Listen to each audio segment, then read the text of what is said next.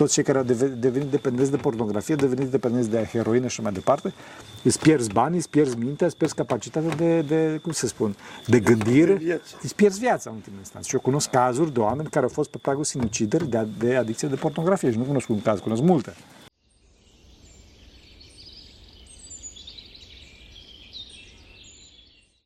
Slavă Tatălui și Fiului Sfântului Duh și acum și purea și în veci vecilor. Amin. Pentru că cine Sfinților Părinților noștri, Doamne, să Hristos, Fiul lui Dumnezeu, milește pe noi. Amin. Dragii noștri, suntem cu un grup de pelerini care au mai venit în Sfântul Munte, unii poate că sunt prima dată, nu știu, așa, și care ne-au rugat să facem o filmare cu ei. De ce? Pentru că Odată Cristi Dragomir, care a venit de multe ori aici, a mai făcut filmări și deci este mai, cum să zic, mai de al casei. Pe de altă parte, oamenii mi-au spus că au întrebări de pus și dincolo de asta, cum mi-am spus și lor, știu că voi, publicul, doriți foarte mult uh, și filmări de genul acesta, adică cu întrebări și răspunsuri și filmări de grup, ca să variem puțin, pentru că, desigur, Duminica totdeauna pun în filmări, uh, cum îi spune, niște invitați. Nu, nu e mult spus invitați, pentru că eu nu chem, ci pe cine aduce Maica Domnului, eu pe aceea încerc să, și cine acceptă, bineînțeles, cu aceea fac, uh, fac filmările de duminică pe care vi le oferim. E, din cauza asta, astăzi, cum spuneam, facem filmare cu grupul ăsta și ca să nu vă mai țin așa în suspans, o să-i las pe oameni și o să invit să pună întrebări. Deci, băieți care aveți întrebări, uh, da. Eu aș fi primul. Si, da. Uh, ce părere aveți de construirea Catedralului Neamului, Catedrala Curtea d'Arge și, și Catedrala Mioveni? Da, nu știu, în ansamblu, așa. În ansamblu. Nu știu, nu știu despre Catedrala Mioveni și despre Catedrala de la Curtea de Argeș, efectiv nu știu. Adică, bine, știu de Catedrala de la Curtea de Argeș, monumentul este ce veche. Nu. Cea nouă, care știu. sunt înmormântați regii... Nu știu, dar, dar clar, Catedrala Mântuirii Neamului este un... Edificiu. Da, este un edificiu, bineînțeles, dar dincolo de asta este foarte important că este un simbol. Este un factor foarte puternic de unitate a românilor. Asta e foarte important. Dincolo de, de cum să spun, de uh, edificiu în sine și de biserica în sine, care, bineînțeles, are, are utilitatea ei uh, religioasă, dacă dorești. Dincolo de asta există o importanță capitală ca și factor de unitate a neamului, ca și dovada faptului că putem. De exemplu, în Grecia, ei se luptă de nu știu câți ani pe tema asta și din cauza sunt foarte de, că nu reușesc să facă treaba asta, sunt foarte depresivi. Ehm, cum îi spune, au o deznădejde în direcția asta că noi nu putem să facem nimic și așa mai departe. Și de fapt din cauza asta a fost și luptată foarte tare catedrala în România, înțelegi? Ca să nu ca să nu apară că biserica poate să facă ceva, că biserica are o reușită. Din cauza asta a fost, a fost luptată. Nu? Țin minte că la un moment dat era acel, acea celebră campanie Vrem spitale, nu catedrale. În clipa în care în România erau mai multe spitale pe cap de locuitor ca și în Statele Unite și ca și în Germania. Înțelegem. Se închideau spitale, știu asta de la Ministerul Sănătății, se închideau spitale că nu erau bolnavi. Înțelegi? Deci nu era vorba că se închideau abuziv, ci chiar nu exista nevoie. E, din cauza asta exista, e, nu din cauza asta, din alte cauze exista campania, campania asta foarte puternică, astfel încât să se lovească în biserică, adică să se lovească în unitatea de neam. Pentru că biserica la ora asta este principalul, principalul factor de unitate a neamului. Că dacă n-ar exista biserica, fraților, nu știu cât de mult am fi noi în granițele actuale, sau cel puțin uh, dacă nu, dacă nu teritorial, cel puțin duhovnicește. N-a fi așa, n-a fi așa de unde să știți. Ce o mare, mare, cum se spun, o mare problemă cu catedrale, cu bisericile și în general cu, cu activitatea bisericii în cotidian, adică să se vadă, să se vadă. Desigur că dacă tot am pornit pe acest subiect, trebuie să știți că biserica are o activitate foarte intensă în cotidian, trebuie să știți că biserica face foarte multă milostenie ea la un moment dat ajunsese până la 33% din, din, din veniturile pe care le avea, din milostenia pe care primea, să dea la rândul ei milostenie. Are foarte multe, cum îi spune, din asta de binefacere, de ajutor social, organizație și așa mai departe. Astăzi, dacă nu mă înșel, după pandemie, când a resimțit puternic treaba asta, oferă numai 20%, din câte știu. În orice caz, și cifra asta este o cifră imensă comparativ cu cu alte mari multinaționale care au venituri mult mai mari și au venituri venituri mult mai mari, cum îi spune, prin forță. Adică la biserică, dacă vrei, dai banul. Pe când în alte părți, dacă nu dai banul, nu-ți dă produsul. Înțelegi? E diferență. E, și acolo, acolo, dacă au venituri mult mai mari și prin forță, acolo, dacă nu mă înșel, 2% din cel mult. Din PIB. Din, da, din PIB-ul lor. Din PIB-ul fiecare, fiecare firme în parte este acordat, să zic așa, milostenii celorlalți. Adică, deci o companie, mai ales multinațională, adică străină de neam, nici măcar o să gândește să facă ea milostenie cui.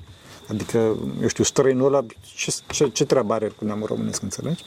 El, și știu foarte, din păcate, foarte bine, sau mai bine zis, foarte sigur, că nu pot să numesc bine, foarte sigur că muncitorii români în multinaționale, bine, nu generalizăm acum, dar în general există această, cum îi spune, atmosferă de stoarcere. Adică, efectiv, oamenii sunt, sunt plătiți, dar sunt storci efectiv, nu au viață personală, înțelegi? Și atunci oamenii balansează între ce, nici nu știu ce să facă. Deci, vreau să spun că, dincolo de de biserica în sine, de lucru în sine, este foarte important și din punct de vedere duhovnicesc a unității. Și iarăși, biserica, catedrala a fost foarte luptată. De ce? Pentru că toate aceste, toate aceste instituții de binefacere nu se văd. Nu se văd. Acum, ca să nu, să nu întârziem, ar trebui să vă întreb pe fiecare dintre voi câte instituții de binefacere al bisericii știți. Și foarte probabil că nu știți niciuna, sau cel puțin una, că nici eu nu știu. Știu că sunt foarte multe. Am văzut la un moment dat o listă dar nu, bine, știu pe Provita de la Iași și am mai auzit de Provita pe aici pe acolo. Dar e, catedrala se vede. Catedrala se vede și atunci tot omul poate să zică, da, uite, se întâmplă. Pe când în, în cadrul acestor asociații de binefacere sau tabere, tabere duhovnicești, astea nu se văd. Bineînțeles că există site-uri sau există așa, se promovează biserica, dar site-urile de la aceste asociații, bineînțeles că au un trafic insignifiant și nimeni nu, nimeni nu se uită. Pe când catedrala, cum să spun, face bani. Și din cauza asta a fost foarte luptată, înțelegi? Știți ce s-a întâmplat? Deci, când s-a început proiectul catedralei, s-a apelat și la Dacia. Prin sindicat a apelat la muncitori, înțelegeți? Să dea o sumă modică pe lună da. sau pe da, da. trimestru sau pe... Înțelegeți? Da, da. Și atunci deci a fost îmbucurător că da. s-a săltat proiectul mai repede și Sigur, mai... cum să nu, singur. Trebuie să știți că proiectul ăsta nu știu cât, câți ani are, cred că vreo 100 de ani, adică nu proiectul în sine, arhitectura, că asta e nou. Dar, dar ideea catedrală, dacă nu știu, pe vremea domnului Mihai Eminescu sau o perioadă interbelică, ceva, clar, regele Mihai, dacă nu mă înșel, avea, sau Carol I. Carol I, nu?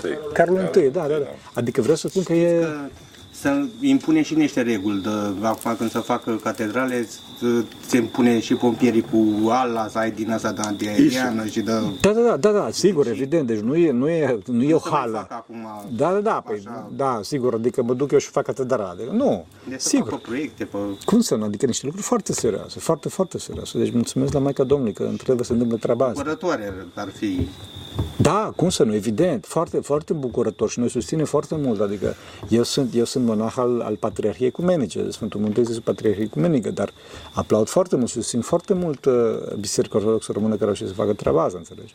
Adică, de ce spun că sunt al Patriarhiei Ecumenice? Adică n-am nicio obligație să zic așa, nu, nu că vreau să mă pun bine, nu, nu nici vorbă, ci din contră uh, susțin foarte, foarte, foarte mult treaba asta pentru că, după cum spuneam, de foarte mult curaj cunosc cazul grecilor. Și susține tradiția poporului Evident, român. evident, evident. Și iarăși cunosc și cazul sârbilor, care și ei au făcut o catedrală foarte mare în cinstea Sfântului Sava, Sfiete Sava, și la fel și la ei a crescut foarte mult uh, stima de neam, iubirea de neam, unitatea între ei, pe baza acestei catedrale simbol, care este în, în Belgrad, Sfiete Sava, Sfântul Sava. Înțelegeți? Da. Alte întrebări. O altă întrebare. Da. În comuna noi avem o biserică de 700 și ceva de ani. Da. Mulțumesc. Uh, întrebarea, se poate vreodată uh, restaura? Depinde, da. Bineînțeles. Acum trebuie să știi că în cazul restaurărilor, monumentelor de artă, e o întreagă poveste aici, pentru că Adică știu ce se întâmplă în Sfântul Munte și știu, adică, cum se numește, în domeniul state of the art, adică top, ce înseamnă restaurarea de top. Sunt niște, niște cum îi spune, niște, Doamne ajută-mă, reguli, des, reguli destul de stricte, astfel încât să nu faci tu opera ta.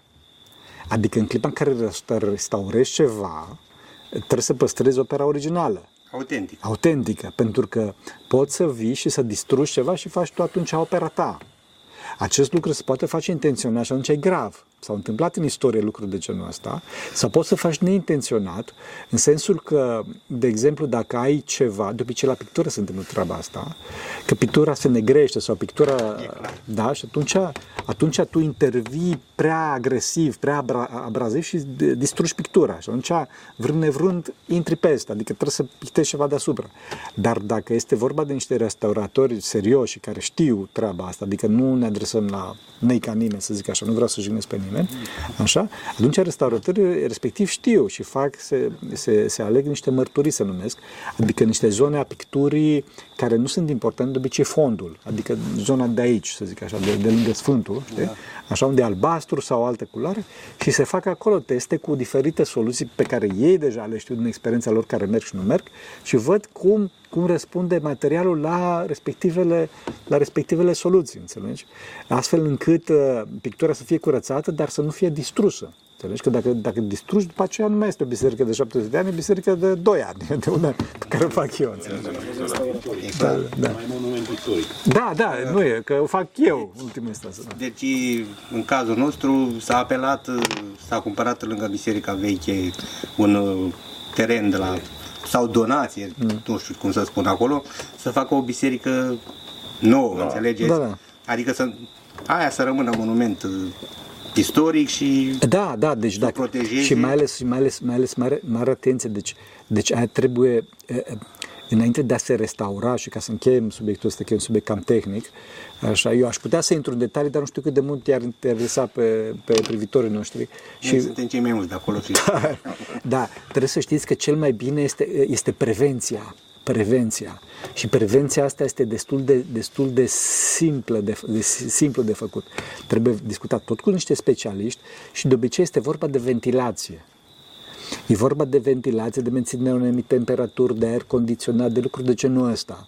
Pentru că principalul, principalul dușman la, la picturi și în general la biserici e umiditate, este, sunt variațiile bruște de temperatură, deci lucruri de genul ăsta. Deci nu este, nu este, nu este cum îi spune, foarte dificil de menținut. Dacă însă nu este menținută și, de exemplu, intră grasia, intră o mulțime de lucruri, după aceea e foarte greu de, de reparat, de, de, cum să spun, de, de, de menținut. Dacă se mai poate, dacă se mai poate restaura, înțelegi?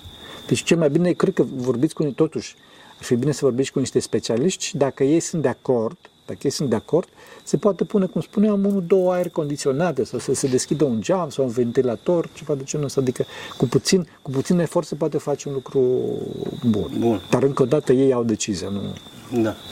Mulțumim. Dumnezeu să binecuvânteze. Părinte, eu voiam să vă întreb uh, legat, uh, cum să zic, observăm în uh, ziua de astăzi o degradare a societății. Serios? Din mai multe puncte de vedere. Dar e un subiect de comun interes, dacă pot Da. să spun așa, de mai, multe, de mai multe vârste. Și în principal la tineri. În primul rând, uh, la muzica pe care o ascultă. Noi, uh, o parte dintre noi activăm uh, în industria evenimentelor. A, serios? Și observăm, uh, da, observăm uh, în rândul tinerilor o degradare a gusturilor muzicale, dacă aș putea să Crunt. spun așa, m, consumul în exces a unor uh, substanțe interzise de care știm cu toții. Droguri, da? Exact, da. Uh, Care este părerea dumneavoastră legat de acest lucru și din ce cauză am ajuns în punctul acesta? Unde s-a petrecut... uh, Întâi de toate să mă spovedesc public. M-a smerit Dumnezeu. Deci clar că m-a smerit Dumnezeu. Da.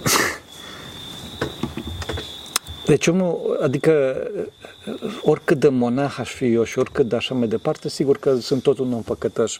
Și aveam și eu o, o anumită idee despre mine. Adică eu credeam, eu credeam că pot să ascult orice muzică.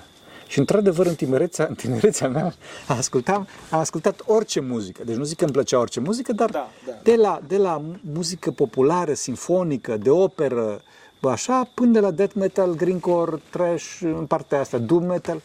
Sigur, da, să nu înseamnă că îmi plăcea orice, dar da, zic, băi, e ok. Dar Maica lui Dumnezeu, astăzi, există numai, nu știu, vorbesc de așa un beat și bă, de, o să mă dene de înjurături fără noi, mă. Exact. Deci fără, Maica lui Dumnezeu. Stau și, și una din, din marile că la care eu nu mă așteptam, că să mă smerească Dumnezeu, nu mă așteptam era faptul că veneau oamenii la mine și vin oamenii la mine și mă întreabă ce muzică să asculte copiii lor. Și eu zic, mă, oameni buni, eu sunt schimnic de 23 de ani în Sfântul Munte, ceva de genul, de ce mă întrebați? Zice, părinte, e jale. Și într-adevăr, când îmi trimit ei niște muzici, și eu când zic, Maica lui Dumnezeu, ce se întâmplă? Acum, de unde vine treaba asta? A, întâi de toate, ca să nu, să nu, întâi, să nu o sândim pe oameni, trebuie să știi că, într-adevăr, există la ora asta niște compozitori, niște artiști fenomenale. Fenomenale. Dar ăștia nu sunt mainstream. Da, exact. Nu sunt mainstream. Deci, chiar, într-adevăr, Bine, eu sunt monah, nu mă ocup de muzică și nu, dar, dar respectăm, adică totuși, da, da. știe, ok. Dar nu sunt mainstream. Ce se întâmplă? E vorba de E vorba de pușeu de dopamină, e vorba de drog. E vorba de drog, da? Pentru că se știe, se cunoaște, cunoaștem foarte bine, să nu intrăm în foarte multe detalii, deci plăcerea trupească provine dintr-o reacție chimică, nu dintr-un pușeu de dopamină și așa mai departe. E, aici avem mari probleme. Întâi de toate, datorită faptului că vorbim de o reacție chimică, înseamnă că persoana nu o să fie niciodată, niciodată, niciodată împlinită. Adică oricâtă muzică am asculta, oricât de mult am curvi, oricât de mult am bea alcool și așa mai departe, oricât, nu știu ce am face, orice păcat trupesc am face, oricât ne-am, ne droga, tot nu o să fim împliniți. Tot nu o să fim împliniți. Mai ales că sunteți în, în, în, în, în industria de muzică, N-ați avut la un moment dat, n-ai avut la un moment dat o melodie care ți-a fost preferată, preferată? Ba, și... da. Bun, Exact. aia a fost. Și o să vezi că peste câteva zile vrei altceva. Înțelegi? Creierul cere Da, să da, schimbe. să schimbe, să schimbe. Nu mai ai aceeași dopamină din... Da, da, tocmai din cauza asta, din, din două cauze. Dată că e reacție chimică și nu este împlinit, adică nu e harul lui Dumnezeu, sau mă rog, este harul lui Dumnezeu în foarte mică măsură, da? Foarte mică. Așa? Adică nu e vorba de lumina necreată, știi? Și doi, uh, e vorba de faptul că senzația de plăcere nu provine din cantitatea de dopamină din creier, ci din variația acestei cantități.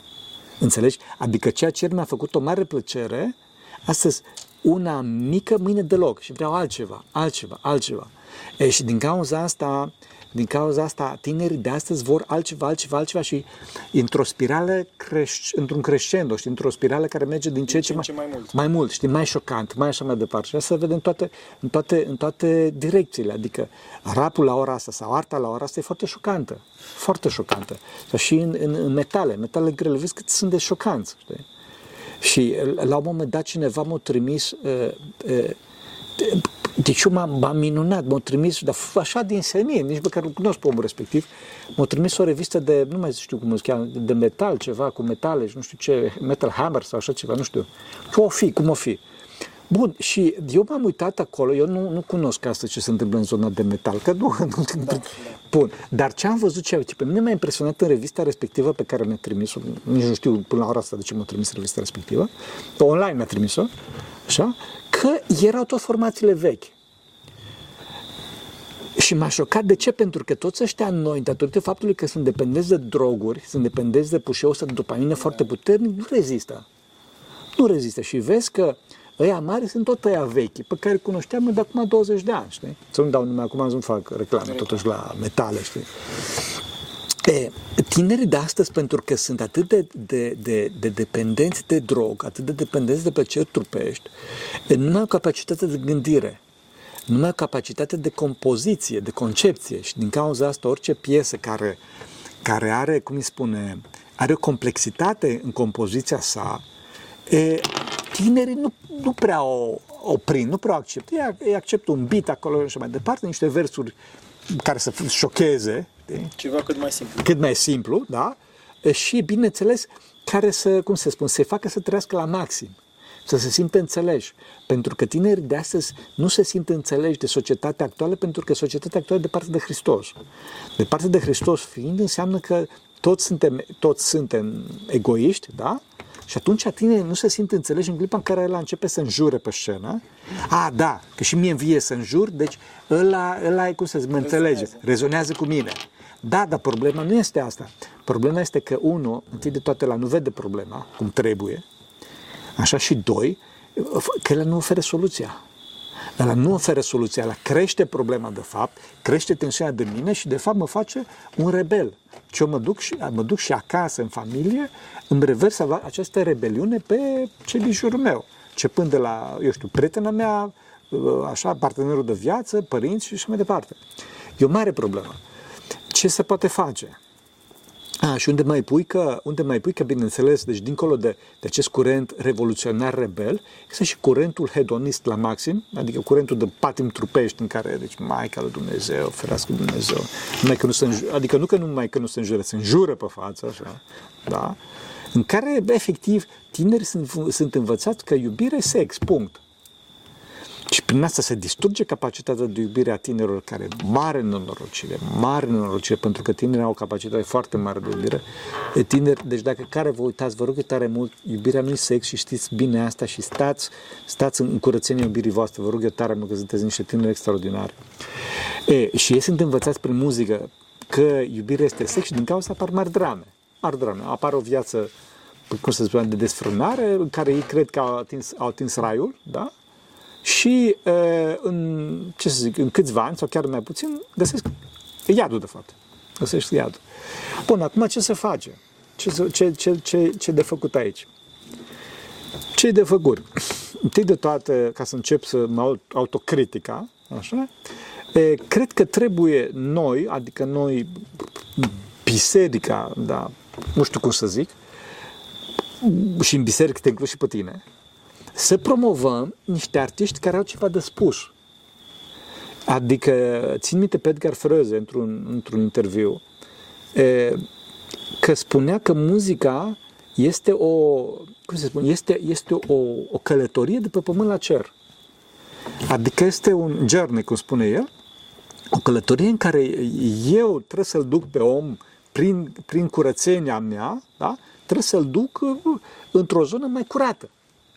M-a impresionat foarte mult. Frăze neamț. Bine, e adevărat că el fusese din Rusia, trecuse într-o mare cruce că părinții, cum îi spune, taică deci naziștii au omorât o mare parte din familie, inclusiv pe taică el fusese foarte sărac așa mai departe și această cruce l-a extras puțin din, din duhul ăsta turpesc, din duhul ăsta pământesc al, al lumii și a trăit într-o perioadă foarte neagră din Germania, deci după al doilea război mondial, știi?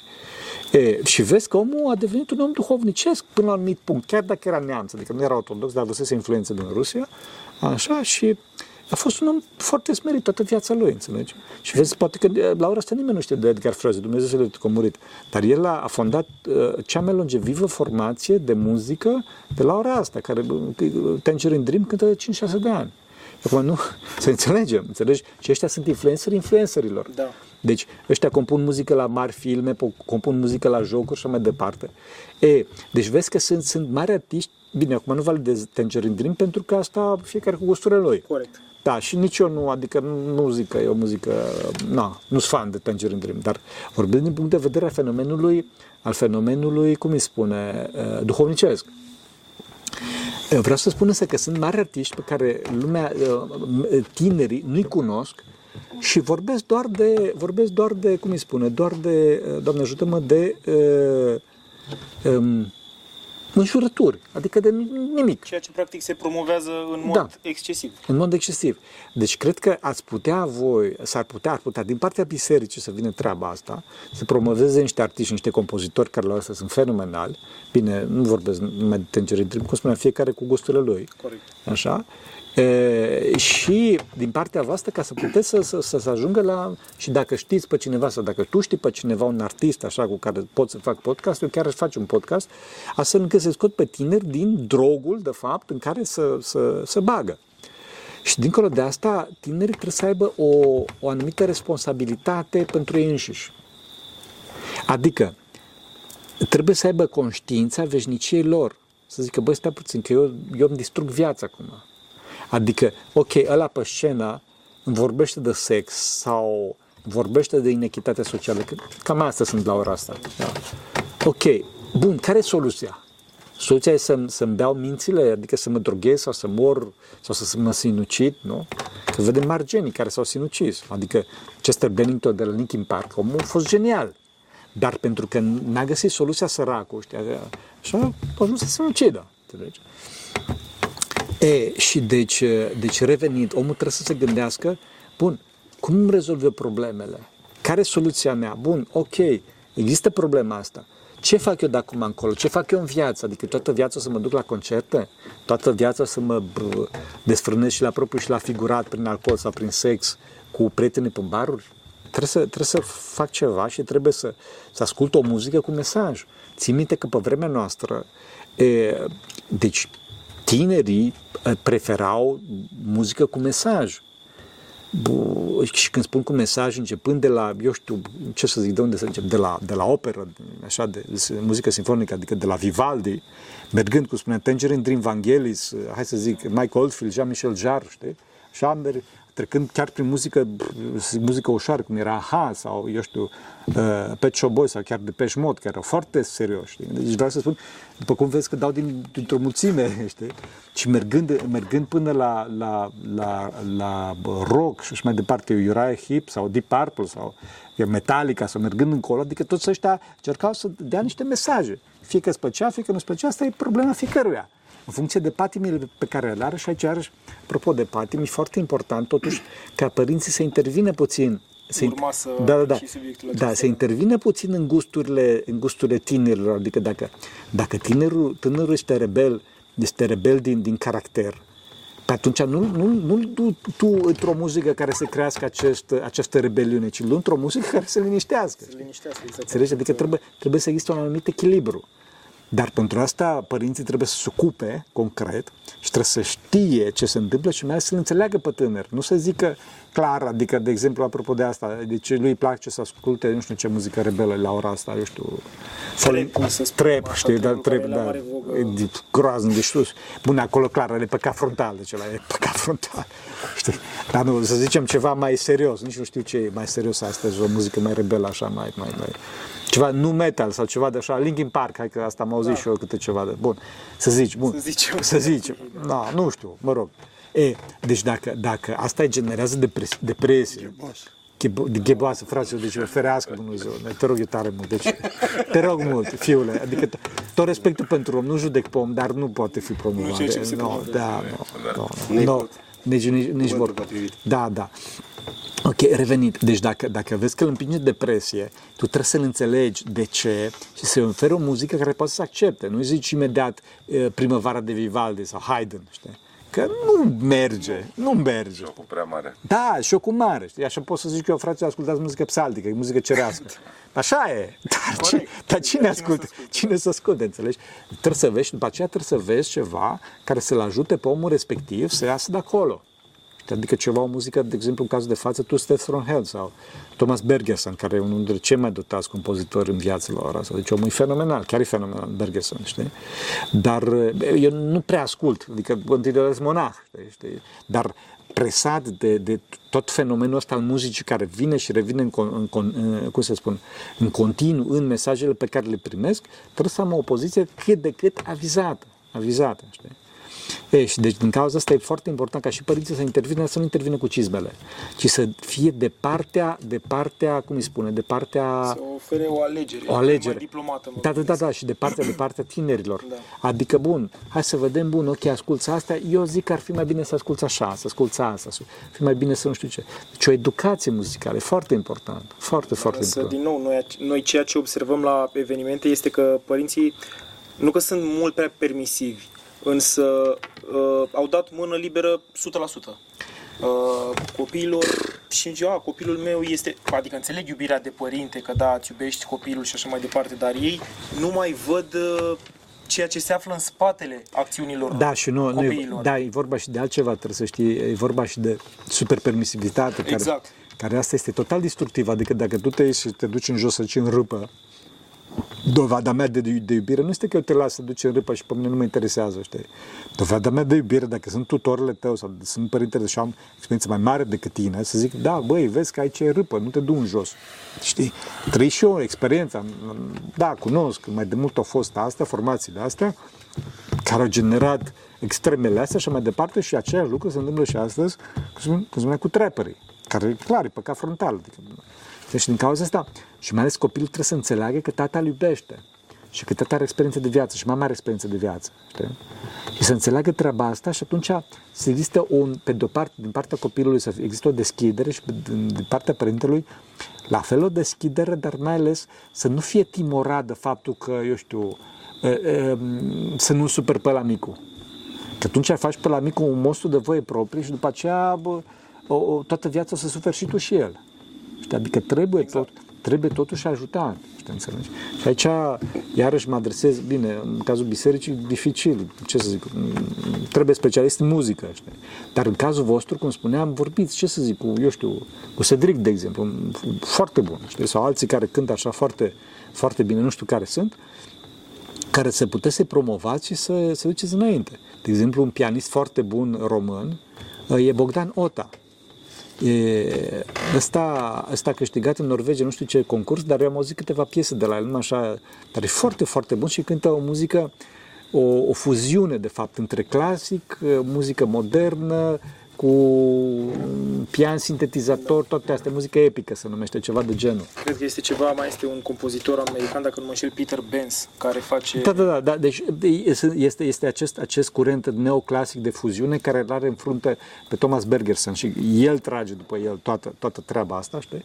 Și atunci, cum îi spune, apare acest suflu nou, știi, suflu nou, că bă, totuși e ceva care merită să fie ascultat, știi? Și mai ales dacă, dacă asta este live, dacă astfel de compozitori sunt live și sunt ajutați, atunci eu cred că tinerii, tinerii ar căpăta curaj, pentru că toată, mă apropo, bine că mi-a adus aminte, toată muzica asta care este astăzi, în general, e distopică. Adică îl duce pe la întreperezie. Da. Îl duce în depresie, îl duce într-un denial, cum spune americanul, adică într-o, într-un refuz total, știi? Și și după asta în viață nu face nimic și în continuă pe, pe antidepresante, pe tot felul de lucruri și se rătează, păcat. Mare problemă, mare problemă. Și încă o dată, fraților, deci eu susțin pe toți, dacă este, este un compozitor sau un cântăreț sau un, așa un artist care poate să facă ceva bine, cu tot dragul susține. Mare problemă, arta, arta creștină. Și când mă refer la arta creștină, nu mă refer la muzica psaltică și la, la diferiți cântăreți și cântărețe de muzică patriotică și așa mai departe. Evident, evident. Dar, din păcate, sau din fericire, trebuie să fim realiști și nu poți să-l duci pe un tânăr dintr-o dată, deci de la trap la... Nu Pentru se poate. O să refuze în Da, o să, rejecte, o să rejecteze imediat, înțelegi? Să rejecteze imediat. Deci asta este uh, curaj, Găsiți oameni, promovați și răbdare, răbdare, răbdare, că în timp, încet, încet, și vezi cum a fost asta, a fost de la Dumnezeu cu gheboasă și cu toți ăștia, că s-a spart puțin bubonul, știi? Pentru că deja depășise măsura, depășise măsura, adică vorbim de o cultură a chiciului, o non-cultură, știi? Ferească Dumnezeu. Da. Părinte, da, părinte, sigur. Astăzi societatea oferă multe informații, multe lucruri rele, dar și bune. Cum le alegem? Da. Cum uh, intervine aici familia, școala și biserica? Pentru că dacă din familie se cultivă sau se tolerează desconsiderarea școlii, desconsiderarea bisericii, cum alege copilul? Cum pregătim copilul să aleagă corect? Da, e o bun, foarte bună întrebare și de fapt uh, poate că nu se vede la prima vedere, dar este direct legată de, de întrebarea cu muzica. Pentru că tinerii la ora asta sunt foarte dependenți de artă, în principal de muzică, știi? În principal de muzică. tânăr, tot omul, dar tânăr, că discutăm despre tineri acum, trebuie totdeauna să se gândească la veșnicia sa. Adică eu dacă mor acum, unde o să mă duc? Ce o să se întâmple cu mine? Moartea înseamnă stabilizare.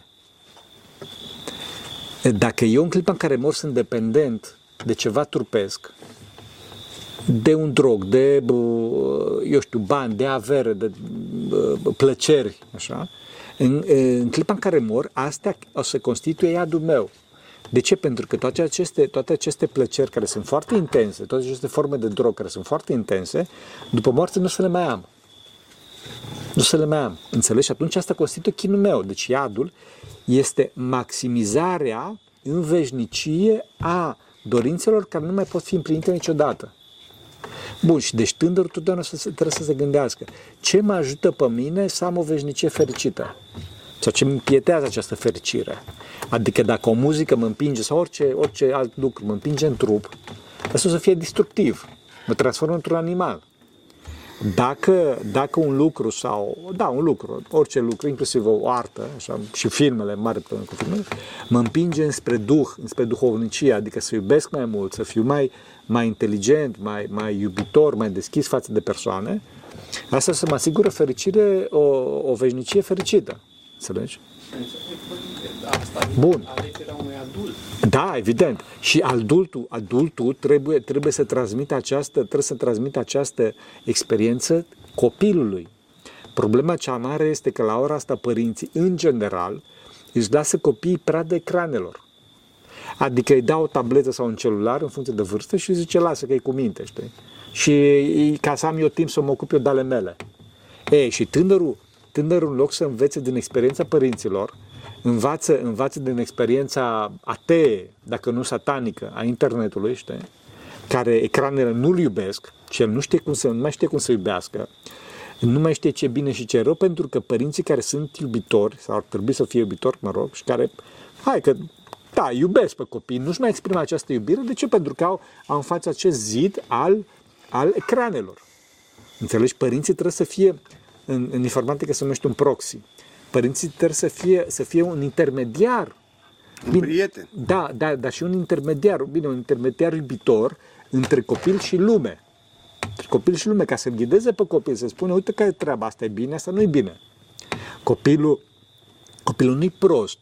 Copilul nu are experiență, adică tânărul nu are experiență. Atunci, atunci părinții trebuie să facă foarte clar tânărului că sunt esențial pentru el, nu pentru că îi dau de mâncare, desigur că și asta, da, sigur, ci pentru că au o experiență de viață mai mare decât el. Adică chiar poate să zică, tată, eu nu, eu nu sunt, cum să spun, eu nu sunt la curent cu ultimele trenduri din muzică, dar am o experiență de viață mai mare decât tine. Și problema ta cea imensă, problemele tale cele imense o să fie probleme de relații interpersonale, probleme de dragoste. Ai probleme de păcat. Acolo o să fie problema ta cea mai nu că nu asculti ultimele charturi din, uh, pe nu știu unde. Înțelegeți? Probabil că exemplu personal al va avea mai mult decât un sfat. Evident, evident. Păi, păi pentru că, pentru că părintele, părintele, nu dă, părintele nu se roagă. Nu este exemplu personal. Din cauza asta nu este ascultat. Înțelegi? Adică dacă eu, eu sunt cu tableta și celularul și vii tu și îmi spui un sfat sau și mai departe, zic, cine ești tu? Că pe mine m-a învățat ecranul, pe mine m-a învățat tableta și celularul, el e tata și mama mea. Înțelegi? Acolo e mare problemă. Deci, deci părinții trebuie să, să reînnoade această relație interpersonală cu copiii, să-și crească copiii. Adică să fie responsabil față de copiii lor. Evident. Și biserica, din păcate, bineînțeles că biserica română a fost foarte traumatizată de comunism. A rămas oarecum la, la cum se spune, matematică defazată la pipe 2 în spate. Adică, adică înțelegeți, și acum discut, discut cu el și eu mă simt ca cioara albă. Acum, dacă discut cu el despre muzică, știi? Deci ar trebui să existe la nivelul, bine, ar trebui, vorbesc și eu de fotoliu, ar trebui să existe la nivelul bisericii, să zicem așa, oameni care să vorbească, da, muzica asta este bună, muzica asta nu e bună, pentru că muzica asta face nu știu ce, muzica altă generează, cum spuneam, depresie, rebeliune și mai departe. Adică să se spună, să promoveze. Cultivarea gustului, bineînțeles, înțelegi? Și asta trebuie să existe la toate nivelele, dar, dar clar, din, din partea vestului nu se dorește treaba asta, pentru că se dorește un popor cât mai, cât mai neînvățat, astfel încât să fie cât mai, cât mai, cât mai manipulabil, Așa, și e, vedeți că problema cu gheboasă și cu ăsta, nu e vorba că, că tinerii, tinerii sunt, cum îi spune, tinerii sunt, sunt prăjiți pe creier, că sunt prăjiți pe creier, ci faptul că ăștia o să fie, și sunt deja, ce mai mai sunt votanți. Sunt votanți și o să fie forța de muncă de mâine. Adică, înțelegi? Și după aceea zice că nu e bine în România. Păi cum o să fie bine în România dacă, dacă Înțelegi? Pe de-o parte să face presiune asupra bătrânilor, nu mergeți la vot că toate sunt vândute, că nu știu ce, că nu trebuie să votați și nu știu ce, și pe de altă parte tineri mergeți voi votați. Ei, bă, ce o să iasă? Înțelegeți? Deci din cauza asta trebuie, trebuie de la părinți și trebuie și de la profesori în cazul profesorului trebuie să știi că totuși e, e ceva martiric, e martiric. Pentru că profesorii de obicei se întâlnesc cu tinerii deformați deja de ecrane, de jocuri pe calculator, care jocurile pe calculator nu sunt șah. Bine ar fi să fie șah și go. sunt niște jocuri foarte dure, foarte brutale da? și deci tinerii sunt foarte violenți și sunt plini de tupeu la școală. Și dacă profesorul nu este cu o măsură duhovnicească serioasă și eh, cu experiență și cu chiar har de la Dumnezeu să fie, știi? Atunci profesorul respectiv trăiește un martiriu. Pentru că da, el vrea, adică, și mai ales doamnele sărace, Dumnezeu să le binecuvânteze. De ce vine doamna profesoară și mai ales dacă nu e o doamnă profesor care știe să se impună, o mai firavă, mai delicată, nu știu ce, păi vin, vin belevii și patru de în ultimul hal, înțelegi? Și atunci ea care vrea să, într-adevăr, din dragoste, ea vrea să învețe pe elevi, nu mai învață. Ea se închide în sine, unor devine și agresivă, dacă mai poate să devină agresivă, că ăștia sunt tupeu maxim, o brăznicie maximă, în general vorbesc, și atunci ce se întâmplă? Ei își, își întunecă mintea de drog, de drogul ăsta a plăcerii, afacerii voii proprii și nici nu învață. Nici nu învață. Bun, și atunci ei se trezesc la vârsta angajării că nu știu nimic. Da, nu știe nimic. Și atunci cine devine? Devine, e, e cine să zic, președinte, patriarhul, știi? Deci să fim serioși, mai fraților, înțelegeți? Deci, deci, într-adevăr, trebuie pornit de la familie, hai să zic și de la profesor și, în general, de la noi, de la societate, care putem să, să nu dăm înapoi. Să nu dăm înapoi, adică să nu zicem că nu mă, nu mă interesează, nu interesează ce face el acasă la el. Bineînțeles că nu mă bag eu peste familia lui, dar clar, în clipa în care este să, să, să-mi spun eu poziție, trebuie să mă spun, să spun că nu-i bine asta, adică trebuie, să, trebuie să-mi pese. Înțelegeți? Într-adevăr, și mă mai gândesc că biserica ar putea să vină în rândul celor mai mici și să le spună ce înseamnă iubirea adevărată. Pentru că de multe ori senzația este că o asociază cu un lucru scump, nu aproape trist. Așa este. Da, da, depinde, depinde unde te uiți. Din cauza asta, din cauza asta e foarte importantă problema asta a catedralei, a catedralei Mântuirii Neamului. De ce? Pentru că e, tu vorbești e clar nu minți, adică să fim serioși. Da, dar vorbești pe, pe, pe preoții pe care ai văzut tu. Alți preoți nu sunt așa. E, aceste, aceste, aceste experiențe a, a preoților care sunt mai, mai iubitori, mai deschiși, de obicei sunt preoții tineri, asta nu se vede la plan, pe, plan, pe plan general. Tu vezi ce se întâmplă la tine. Într-adevăr ai dreptate.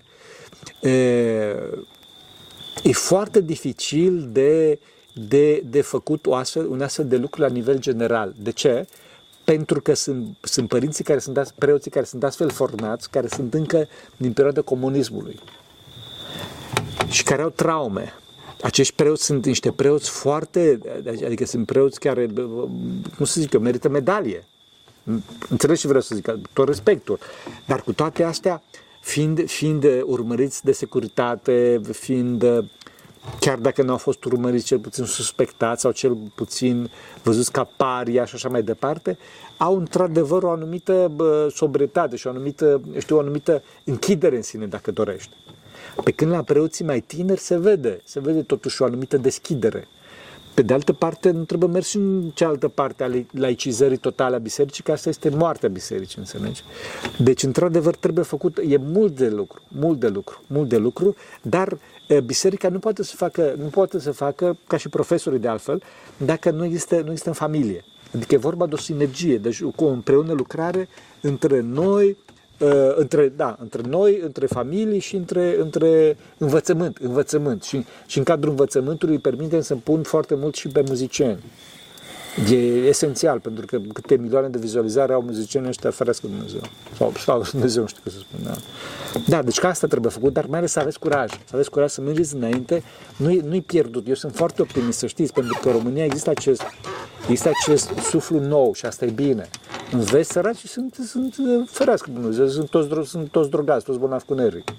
Bine, nu vorbesc de cazuri izolate și mai departe, dar e, duhul general e ăsta, adică ce se întâmplă de, de, Ferească Dumnezeu!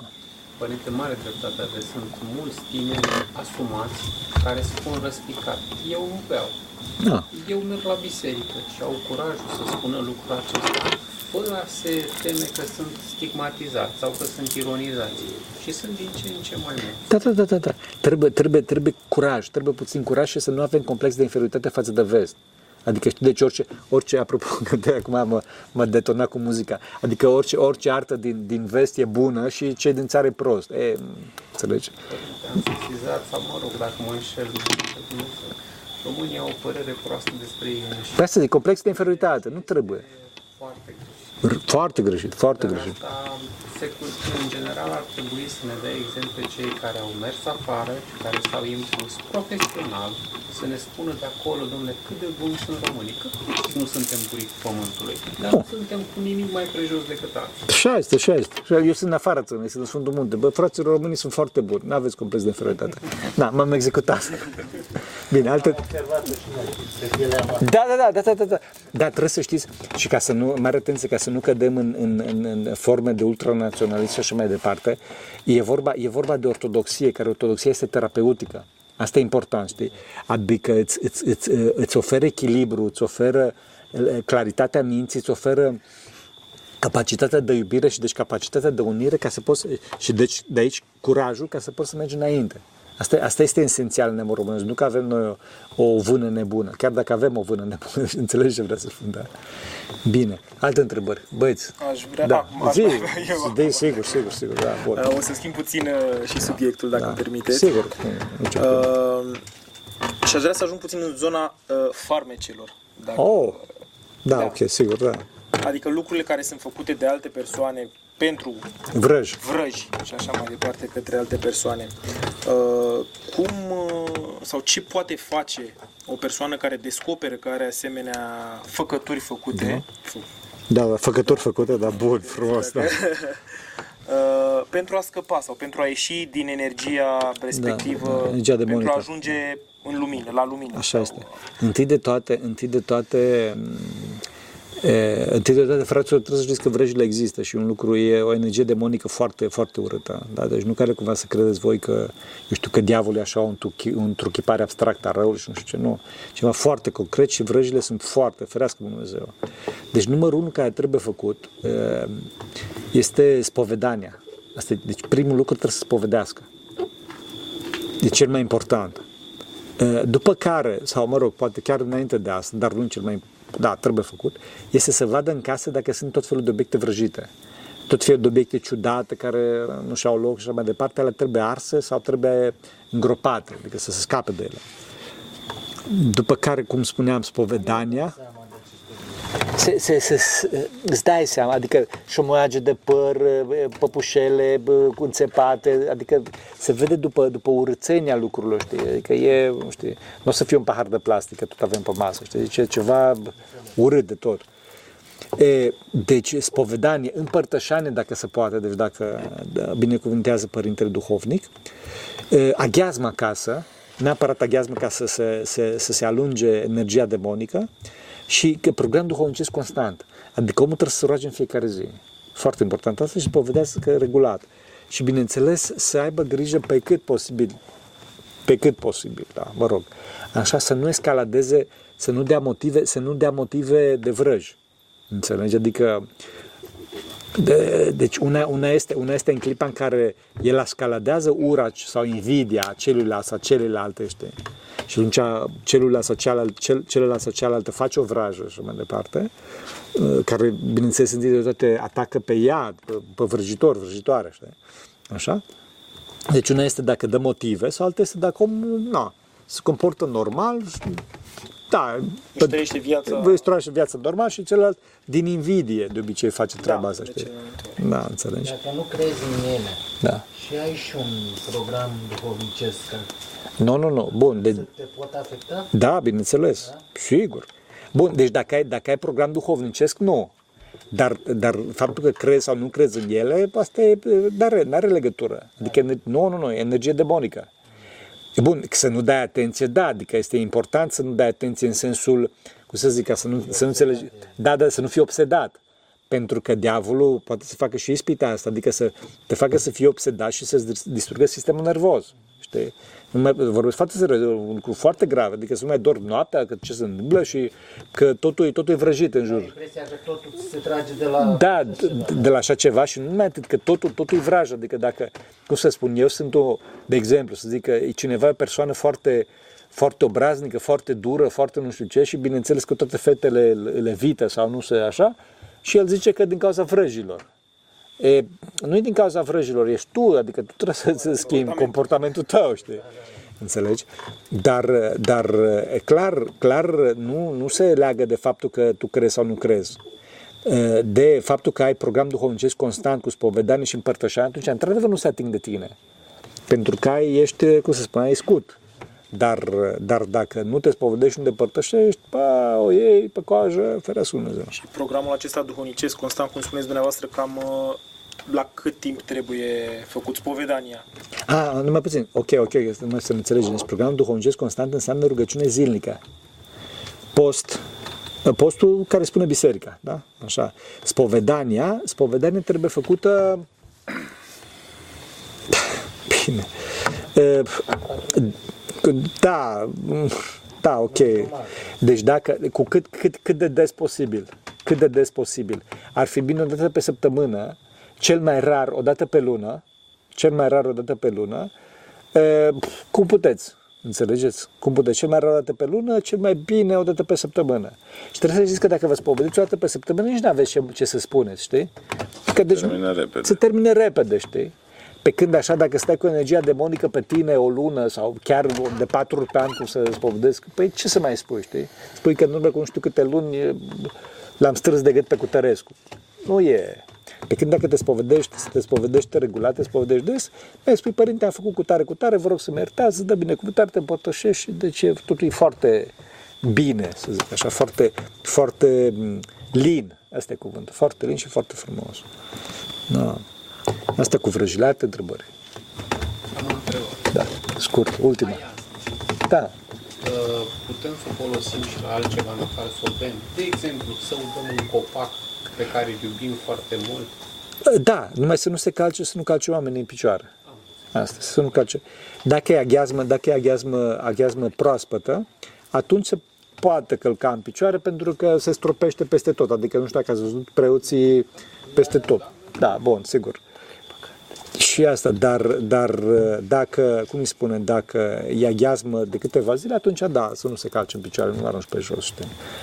Da. Radiazma mare, Da, pe care o putem consuma doar, cum știm cu toți, într-o anumită perioadă. da, oarecum. Facem cu ea? O păstrăm ani de zile așa sau E, Da, e, pu- se pu- tot adună de la an la Așa este, dar să știți că puteți să o consumați și în, și în cursul anului. Uneori celor, celor care, nu se, care nu, se, nu se împărtășesc, preotul le spune să dea aghiazmă mare. Bineînțeles asta înainte de, de anaforă. Cea, cel mai mare mijloc sfințitor este Sfânta Împărtășanie, evident. După care aghiazma mare, după care anafora și după care aghiazma mică.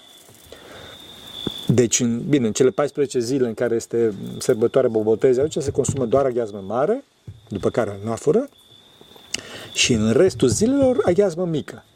Dacă este o problemă mare, nu știu, așa, nici cu binecuvântarea preotului sau, mă rog, cum, după rânduială, se poate bea și aghiazmă mare. Dar ce nu se mai bea aghiazmă mică.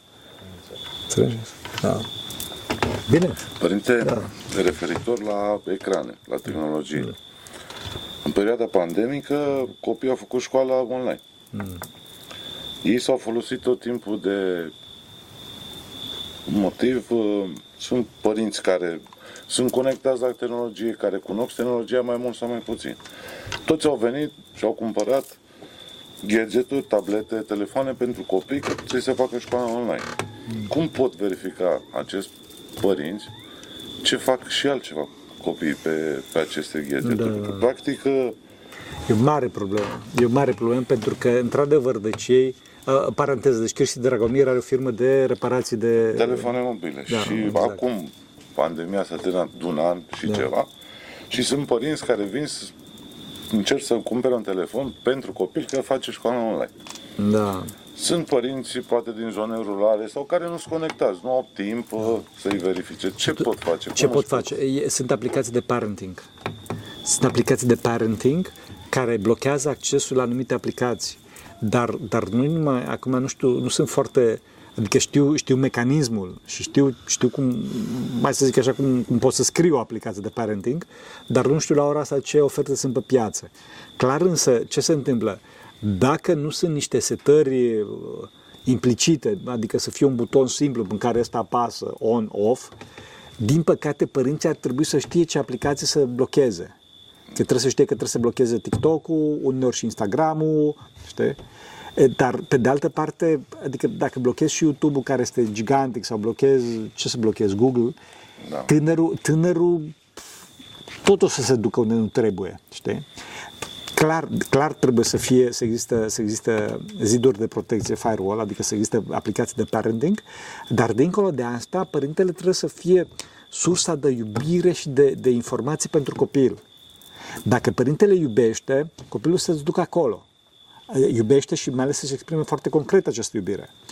Pentru că ecranul nu îl iubește și atunci copilul, în clipa în care ecranul să-i ofere plăcere trupească și părintele să-i ofere iubire, copilul să se ducă la părinte, chiar dacă se uită la ce nu trebuie. Știi?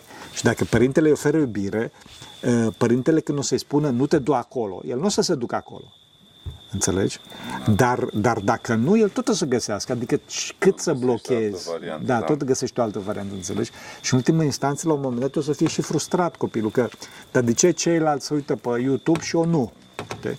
Și atunci aici ajungem, cum spuneam, să vadă toate muzicile astea, că Michael Dumnezeu, deci să merte bunul Dumnezeu, să nu vreau să scandalizez pe oameni acum, deci eu n-am auzit în lume atâtea înjurături când, când, când, când, când m-au trimis ăștia niște clipuri de pe YouTube, că nu știu ce mai facă cu copiii lor, că nu știu Două care. piese. Sau în două piese, da. Da, deci Maica lui Dumnezeu cea sfântă, înțelegi? Și am observat foarte mulți copii au găsit forma de codare, de blocare a ecranului telefonului mobil față de părinte. Mulți părinți care sunt, să zic, un pic mai severi și chiar vor să afle ce au în, în telefon, ce ascund, pur și simplu îl sparge. Da, din păcate, din păcate.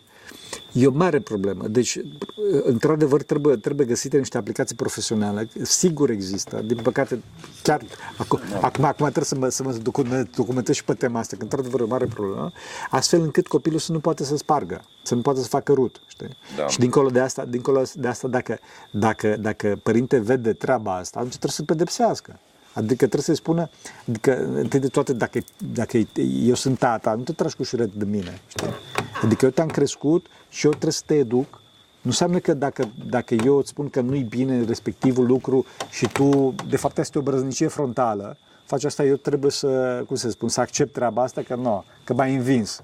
Nu m-ai învins. Adică e vorba de viitorul tău, e vorba de viața ta, e vorba de, cum să spun, de, de, de, de, de, de, de reușita ta în veșnicie în ultima instanță. Și să Pentru- facă cu foarte multă iubire părintele. Da, că evident. Atunci copilul intervine, bine, tu ești rău, dar totuși dăm telefonul, că eu fac școală online, nu iau note și aici părintele, Știu. până la urmă, dacă nu, câteodată mult ședează. Da, mult Mult ședează. ședează. Bun, că, dar știi ce trebuie să facă părintele? Trebuie să vorbească părintele la școală. Într-adevăr, face școala online. Și dacă într-adevăr face școala online, ok, o să-ți dau celularul sau tableta între orele cu tare și cu tare. E, Cât e școala Orarul, online, programul, da. orarul, înțelegi? Și dincolo de asta, cum spuneam, dacă vede, dacă vede și mai ales pe log sau pe așa mai departe, vede că copilul uh, nu face bine, acum părintele nu trebuie să fie tiran, pentru că, într-adevăr, urmărirea, urmărirea electronică poate să genereze mari traume, deci imense traume. Dar uh, în clipa în care vede că copilul devine, deci are, are un, un comportament adictiv, Adică de dependent, adică e de drog, că se uită la nu știu ce nu trebuie și se uită în fiecare zi și mai departe. Pap! De ce? Trebuie să tai, nu să există. Nu, că trebuie la școală, nu există. Știi? Adică vezi că te droghezi, vezi că o să distrugi mintea cu toate treburile astea, să-ți pierzi banii. Toți cei care au deve- devenit dependenți de pornografie, devenit dependenți de heroină și mai departe, îți pierzi banii, îți pierzi mintea, îți pierzi capacitatea de, de cum să spun, de gândire, viața. îți pierzi viața în ultima instanță. Și eu cunosc cazuri de oameni care au fost pe pragul sinucideri de, de adicție de pornografie și nu cunosc un caz, cunosc multe. Înțelegeți? Adică deci trebuie să le facă foarte clar copiilor că e o problemă foarte serioasă. Nu e așa că, cum să spun, mie nu-mi place de pf, pă, nu știu ce cântăreț sau nu știu ce site și blochez site-ul respectiv că nu-mi place mie. Nu, e o problemă de păcat frontal. De distrugere, distrugerea vieții, înțelegi? Pierderea vieții. Înțelegi? Deci trebuie, neapărat trebuie acționat aici.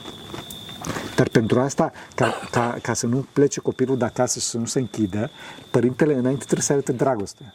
Trebuie să arate dragoste, dar în clipa în care nu face bine, trebuie să-i spună. să, să intervină un pic mai dur. Da, da, da. E, e, Fără compromisuri, nu neapărat mai dur. Asta nu-i bine. Ai înțeles? Asta nu-i bine. Adică trebuie să-i arăți foarte clar că nu-i de glumă și ești mai departe, dar fără să să ridici neapărat, clar trebuie să arate. Înțelegi? Bun. Ultimă întrebare, dacă mai aveți cineva? Dacă nu, închidem. Mulțumim. Să vă binecuvinteze Bunul Dumnezeu. Să dea Dumnezeu da, Și să ajute Bunul Dumnezeu. Pentru că cele Sfințele Părinților noștri, Doamne, este Hristos, Fiul Dumnezeu, miluiește pe noi. Amin.